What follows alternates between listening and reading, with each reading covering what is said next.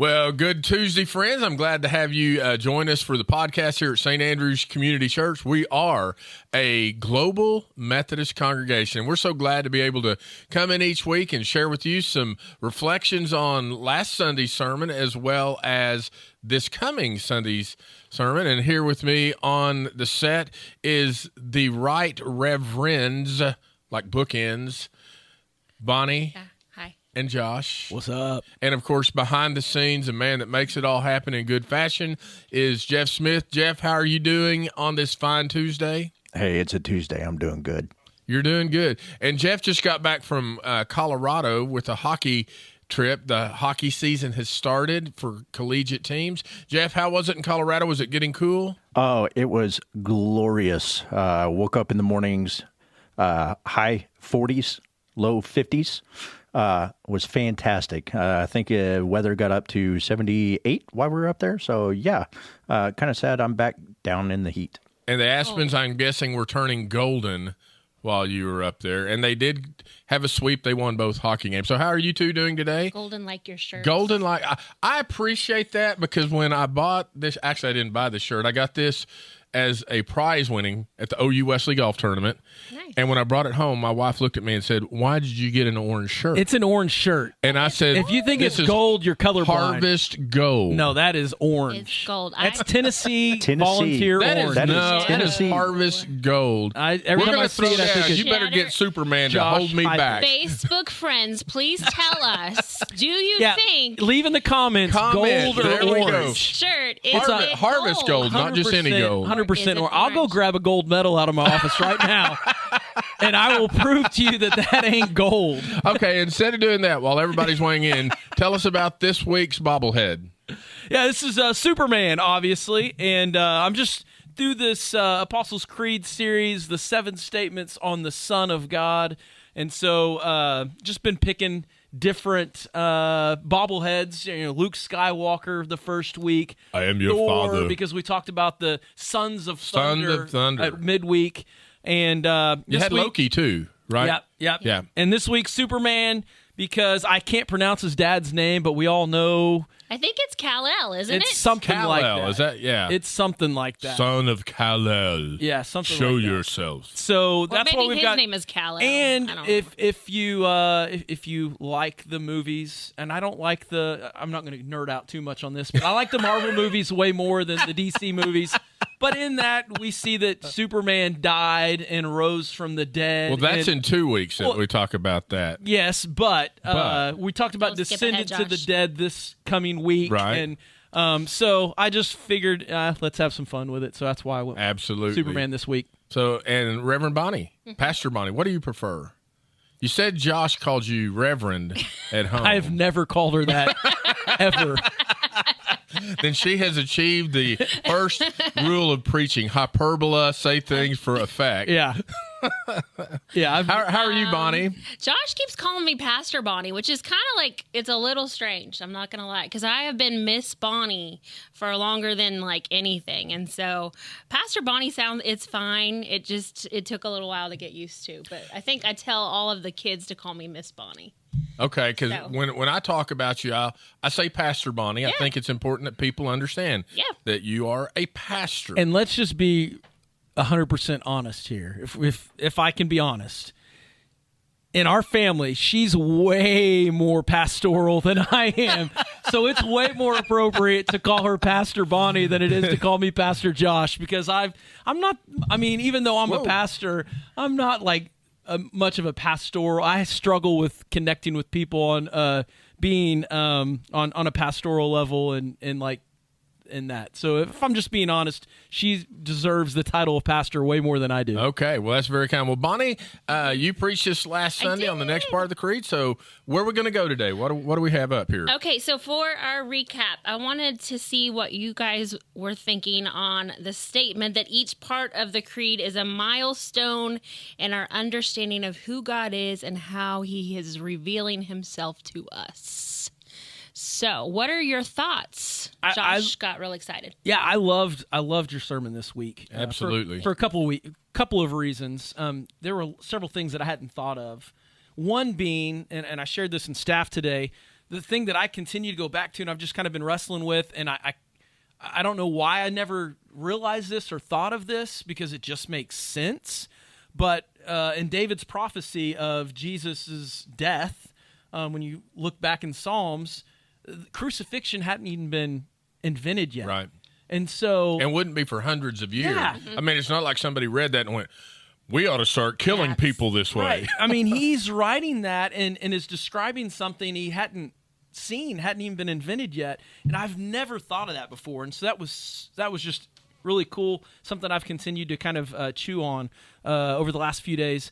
Um, but each each milestone, as you put it, or uh, segment of this week's phrase um, is so incredibly important in recognizing that Jesus has experienced all the things that we've experienced. And- that Je- you know, and you even referenced the the advertising of "He gets us," um, and and that, and and I even mentioned this to Bonny. I was like, the sermon readjusted a little bit would be like uh, the perfect funeral sermon and understanding that we can approach suffering and death at a, a completely different way because Jesus experienced those things and faced those things.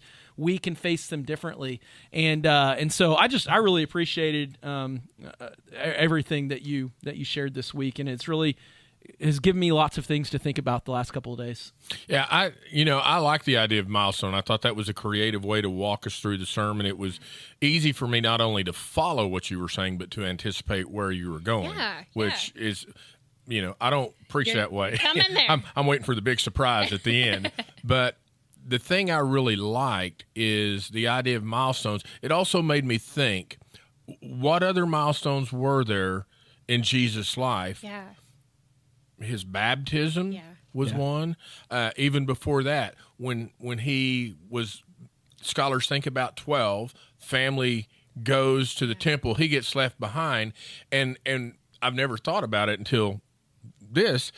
Is that was kind of like his bar mitzvah? We don't read of his bar mitzvah. No, you don't. You don't. Uh, but as part of the bar mitzvah, they would be quizzed on the Torah Yeah. and Jesus was teaching them. I, you know, I mean, that's a huge milestone, but we don't think of that. We don't think of the baptism. We don't think of him overcoming the temptation. Uh, there, there were other milestones that were obviously important. However, they weren't necessarily important in the formation of the creed. I, I, I find myself wondering: Did the authors of the Apostles' Creed? Surely somebody was in there going, "Okay, we got to have the baptism." right. You know, well and here's what i love and, and bonny and i talked uh, about this last week um, just at the house as she was preparing for the sermon and stuff.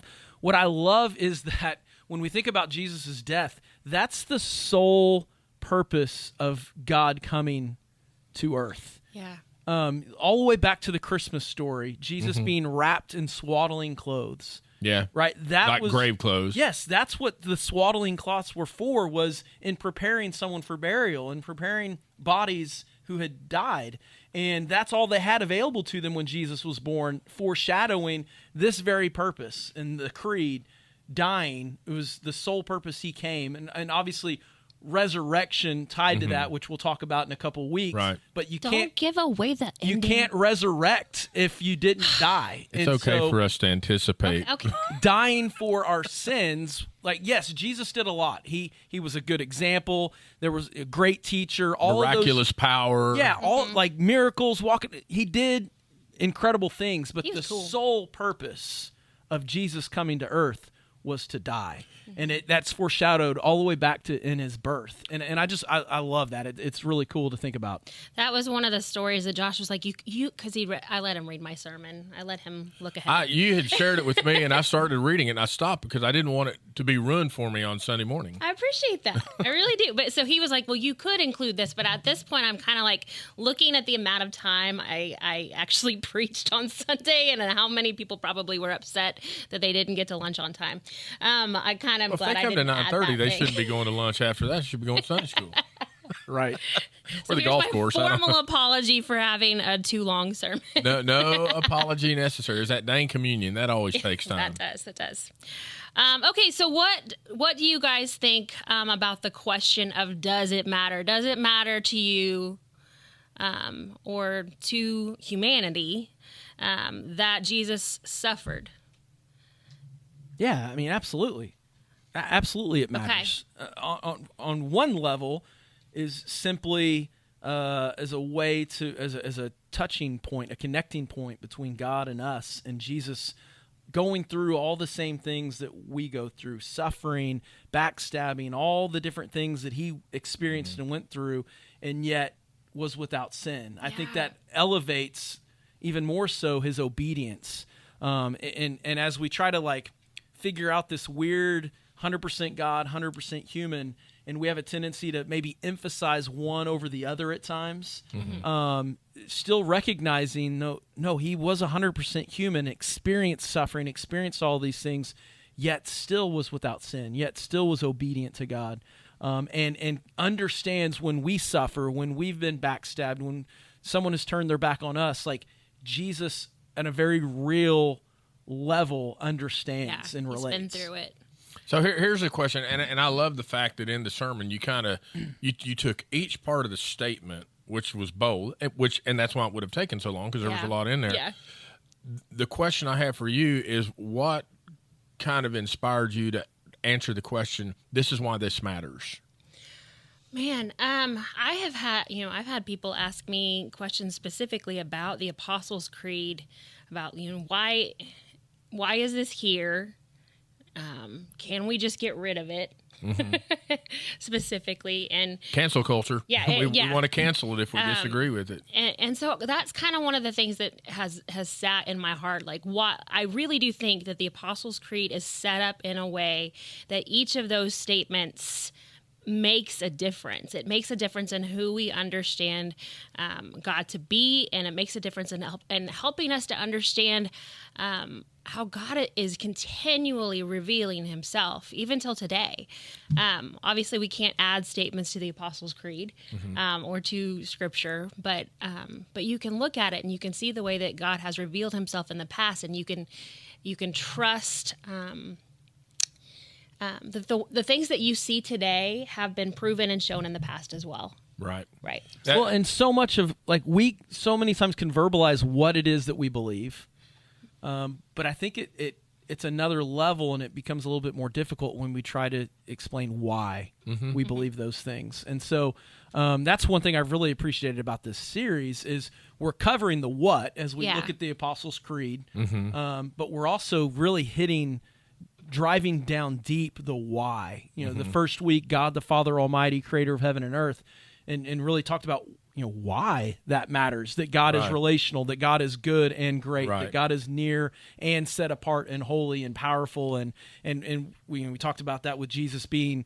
the Son The of God Son, and yeah. Lord. Right. Right. And so the why matters. What we believe matters and why uh, helps us own that faith even more. Mm-hmm. When when I can not only recite what I believe, but why I believe it, it prepares me uh, when someone is questioning why I believe something, and it prepares me to defend my faith in in ways that if I didn't know the why, I can say, well, I believe this. Uh, because that's what I've read and that's what people tell me. Right. Um, but being able to drill down deeper into the why is is huge for strengthening our faith. Well, and, and when I look at this part of the creed, and again, we know the creed is not scripture. We do not make it equal to No, scripture, no, no, but no. but everything in the creed is scriptural. That's where it comes from. And when I think of suffering, yeah, I'm very clear. When I think of the suffering of Jesus, uh, I think part of the the why that matters is because this is what sin deserves. Yeah. You hmm. know. Yes. And and and even in some ways Yeah.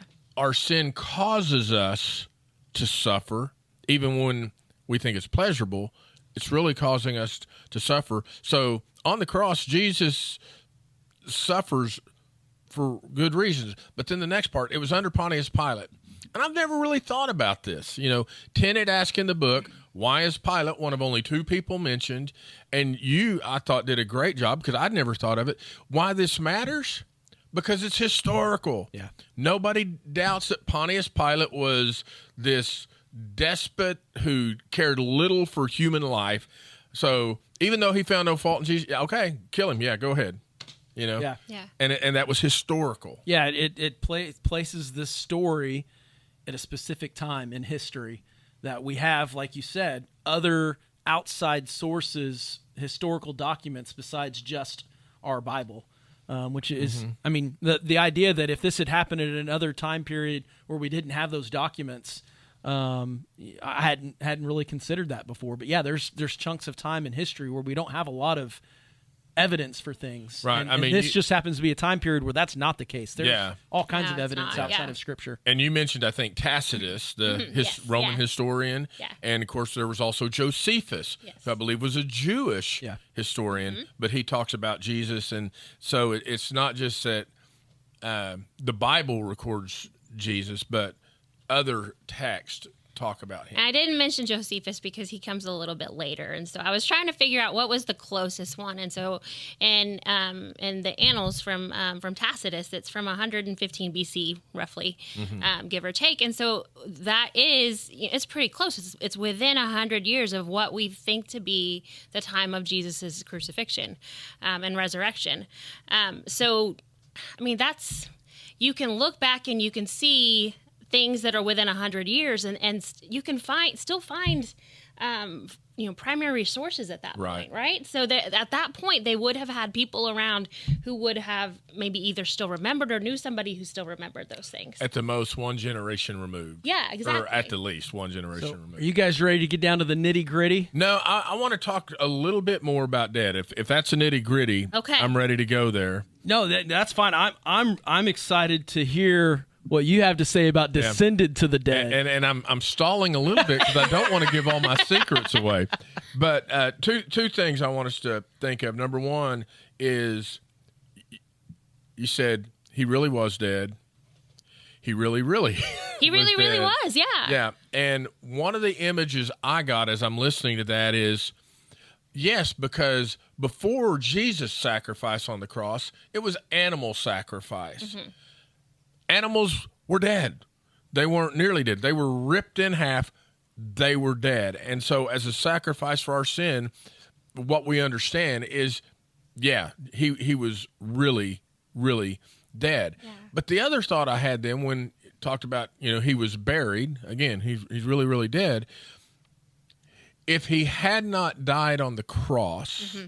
which he did, but if he hadn't died on the cross, he would have died in the tomb. Yeah.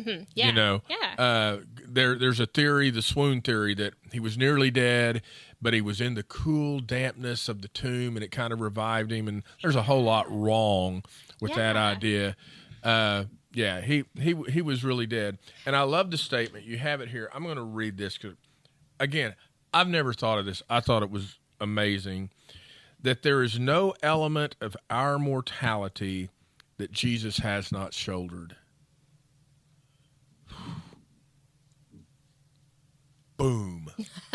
I mean, that just blows me away. That is such a powerful statement because intellectually, yeah, Jesus suffered in every way as we do. He was tempted in every way as we do. Yeah. Intellectually, I get all that. Sometimes when I'm submitting to my temptations, I think, man, Jesus never did this. But that he has shouldered everything I could ever experience, and the vulnerability and talking about your mother's death, um, and of course, and I'm thinking, how can she do that without crying? Because when I talk about my mother, I always cry when I do that. yeah Uh, but wow, that that was just so powerful. Thank you. Was. Um, so one of the things about that that I really like um, is um, so our Methodist founder John Wesley, hi one of some of his last words um, that we know of um, are the best thing is God is with us. That was his allegedly his last allegedly words. his last words, and he's not wrong um, Right. because when you consider it, you know Jesus really was um, you know, he was he was killed, he died, he was buried. There are all different parts of this process that he went through as well, um, that he would have experienced before us, um, which I just think is beautiful. Like God is with us, but also God has experienced this too, and that's just I just think that's so cool. Um, so yeah, the end. Um, you know, as far as the, the story of my mom, I don't know why I wasn't able. I, I, that is a God thing that I was able to keep it together and and still and just talk about that situation. But um, Yeah, if I'd have told it, I'd been crying. I've been slinging snot. You know, I mean, it, I, I would not have been able to tell that. It was, and again, the vulnerability and and sharing that because for however long I've known you, I didn't know that about your mom. Yeah, yeah, yeah. She um, she was diagnosed with MS in 1989 and um, passed away in 2011, and um, she really struggled with it. It was a really, really um, really really bad disease um, mm-hmm. and um, you know there's still people who who have ms today back in the day though they didn't have like the medicines and and the hope that you could have. Um, today with ms but um, for those of you who know somebody with multiple sclerosis um, just make sure that you know that they are, are struggling and, and, give them a high five for being brave and doing life. Um, yeah. So moving so looking on. ahead. Descended to the dead. And I know that we've already had some questions of people that are reading along the book and wondering why was this, you know, when we say the Apostles' Creed on Sunday mornings, we, we don't say descended to the dead. We right. say, uh, we jump right to on the third day rose from the dead. Well, how do you mm-hmm. raise from the dead if you didn't first descend to the dead? Well, he was buried, you know. Yeah, but but okay. and so and so I'm excited to to hear what you have planned yeah. this week. Um, I have lots of thoughts and ideas on this. One of the things I really appreciated from the book that Timothy Tennent said was, "No one has the authority to remove this, to remove a, a creed of the church with right. a capital C. That no, no one church, no one denomination. That this is a Christian creed, a right. statement of faith. Yeah, can either can either take from nor add, add to. to. Yeah. And and the fact that this somewhere along the lines was removed, I really appreciate about the fact that when you look at the Apostles' Creed and the Global Methodist Church's uh, transitional book of doctrine stuff, discipline, uh, it's it's there, uh, and it's because we, no one had the authority to remove it to begin with, right? And, and so I love getting back to that. We have a question, Jeff.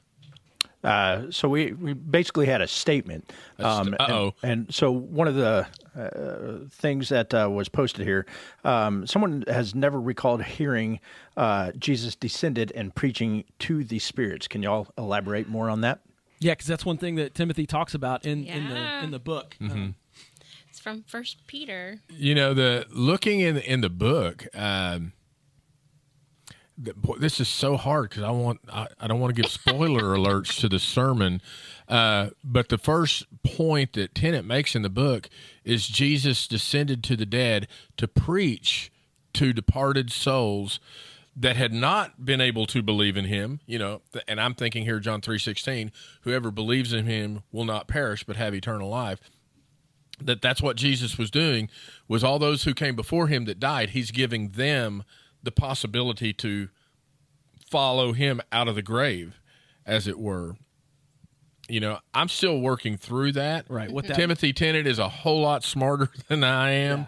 but but I'm I'm still working through that.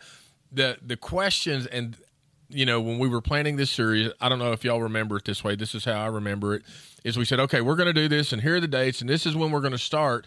And I said, okay, um, and I don't remember which one of you I asked first, but you know, it's like, Josh, what do you want to preach? And you're like, oh, well, I want to preach this one. And then, Bonny, which one do you want to preach? Mm-hmm. I want to preach this one. and personally, I was like, good, because I really didn't want to preach on the suffering part. I just couldn't get excited about yeah, that. Yeah. But I really wanted to preach this one. Yeah. I, am really looking forward to preaching on Descended to the Dead, although there's a part of me that says this may not be preaching as much as it is teaching, because one of the questions is uh, this is a number one question people have asked me. Conversations on Sunday morning. Hey, I'm reading a book. Email yesterday.